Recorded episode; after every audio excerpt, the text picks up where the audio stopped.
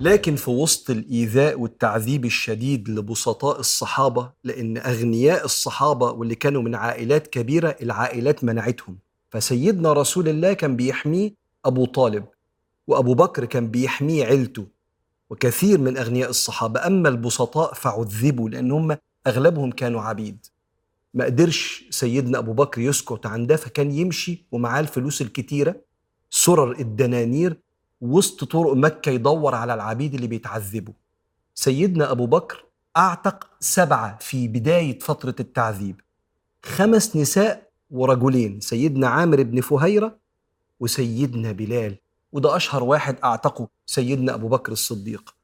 راح لأمية بن خلف وقال له أنا عايز أشتري منك العبد ده. الطبيعي إن العبد يسوى أوقية. يعتبر إن الأوقية دي كيس الدنانير اللي أنت عارف شكله ده. فأمية بن خلف قال له اشتريه. قال له بكام؟ قال له بسبع أواقي. أم طلعهم سيدنا أبو بكر الصديق ودفعهم بطيب نفس. فلما رجع البيت أبوه قال له أنت بتعتق في إماء إماء أمة؟ مؤنث عبد. ما بتتقالش عبدة بتتقال أمة.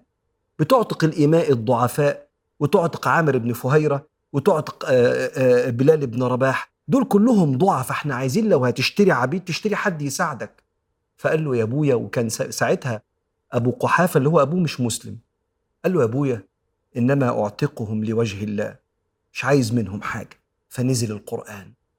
وسيجنبها الأتقى الذي يؤتي ماله يتزكى. وما لأحد عنده من نعمة تجزى إلا ابتغاء وجه ربه الأعلى ولسوف يرضى. عارف معنى الآية؟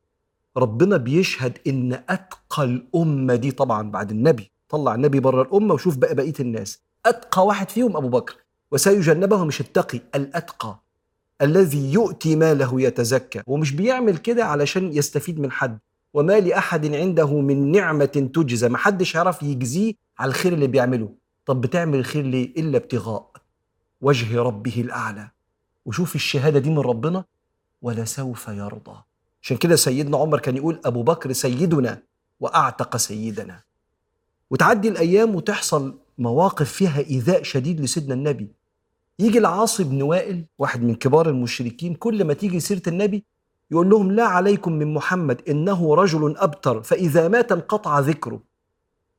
لما تخلف ولد لما أنت تموت ابنك هيشيل اسمك. لكن لو ابنك مات ولسه عندك بنات لما البنات تتجوز عيالهم هيشيلوا اسم أبوهم مش اسمك أنت. فأولاد النبي سيدنا القاسم وسيدنا عبد الله ماتوا وهم صغيرين. فالعاص بن وائل بيعاير النبي بموت ولاده. شوف الكلام القاسي على النفسية. فينزل القرآن. إنا أعطيناك الكوثر. يعني الخير الكثير أو نهر الكوثر اللي هتشرب منه أمتك وتجبر بخاطرهم. وأنا عارف يا محمد إنك من حبك في أمتك. لو عايز أديك هدية هديك هدية تنفعهم هم لحبك فيهم. إنا أعطيناك الكوثر فصل لربك وانحر. اذبح الذبايح شكرا لله. إن شانئك العاص بن وائل ده هو الأبتر هو اللي لما يموت محدش هيفتكره أصلا. لكن من ضمن المواقف القاسية جدا اللي حصلت مع سيدنا محمد عليه الصلاة والسلام يوم ما أبو جهل قال ما فيش فيكوا راجل يروح يطلع أمعاء الجمل الميت اللي هناك ويرميها على ظهر محمد أليس فيكم رجل يأتي بسلل جزور فيلقيها على محمد وهو ساجد؟ سلل جزور يعني جمل ميت منتفخ مرمي بعيد كده؟ زي ما أنت تشوف قطة ميتة مثلا على جنب ولا كلب ميت يفتح بطنه يجيب امعاء ويحطها في طشت ويرميها على ظهر النبي. فقام أشقى القوم. مين أشقى القوم؟ اسمه عقبة بن أبي معيط. وساعات تتنطق معيط. قال له أنا اعمل الموضوع ده. وقام رايح فاتح بطن الجمل واخد الأمعاء في طشت كده ودلقها على ظهر النبي الشريف عليه الصلاة والسلام. وابن مسعود بيقول وأنا واقف مش قادر أخش في الزحمة أحمي النبي لضعفي وما عنديش عشيرة تمنعني يخشوا معايا. لغاية ما جت السيدة فاطمة بنت سيدنا النبي عليه الصلاة والسلام. وأقرب الناس إليه وهي تبكي وتشيل عن سيدنا النبي عليه الصلاة والسلام هذا هذه الأشياء وعن ظهره عليه الصلاة والسلام ويقوم النبي من السجود وهو بيقول اللهم عليك بقريش. أول مرة يدعي عليهم. اللهم عليك بعقبة ابن أبي معيط. اللهم عليك بعتبة. اللهم عليك بأبي جهل. كل دول هيقتلوا في غزوة بدر. دول اللي بيعذبوا الغلابة ويدعي النبي عليه الصلاة والسلام. ويجي واحد اسمه أبو البختري بن هشام يشوف النبي وهو مشرك أبو البختري ده وافتكر الاسم ده كويس عشان النبي هيرد له الموقف ده. يقول له مالك يا محمد؟ يقول له ما فيش حاجة. يقول له مالك يا محمد؟ يقول ألقوا على ظهري سل الجزور. فشاف أبو البختري واحد في قيمة النبي يتعامل معاه كده قام واخد العصاية بتاعته وداخل عند الكعبة وقال مين اللي عمل كده؟ أبو جهل. هو اللي حرض عليك يا محمد وقام ضارب أبو جهل على راسه بالعصاية فتح له دماغه. ودي أول مرة هتحصل مع أبو جهل تاني. فتح له دماغه. فقاموا عليه عشان يضربوه فأبو جهل قال لهم اتركوه إنما أراد محمد أن يوقع بيننا البغضاء ثم ينجو هو. محدش يعمل حاجة. ده محمد بس بيوقع ما بيننا.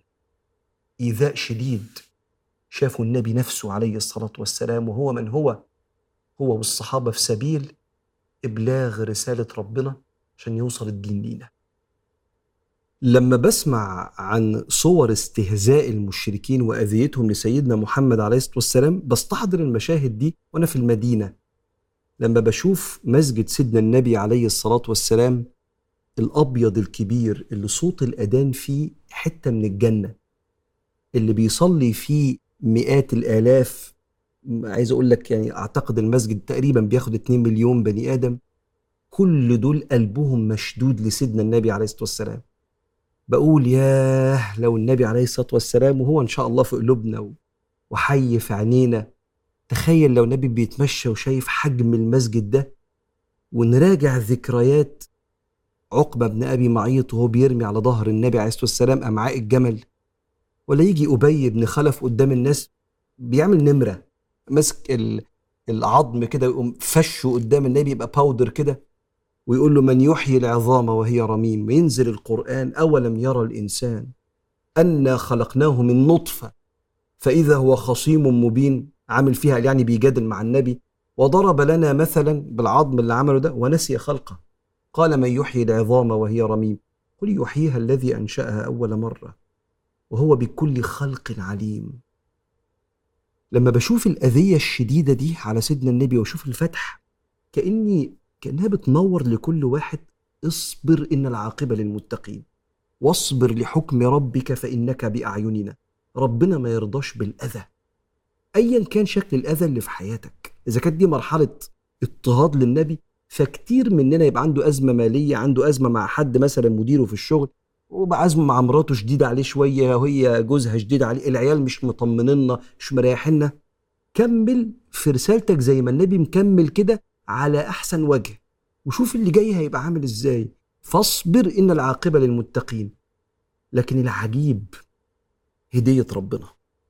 لما العاصي بن وائل يقول له أنت أبتر يعني ولادك ماتوا فلما أنت كمان تموت محدش هيفتكرك.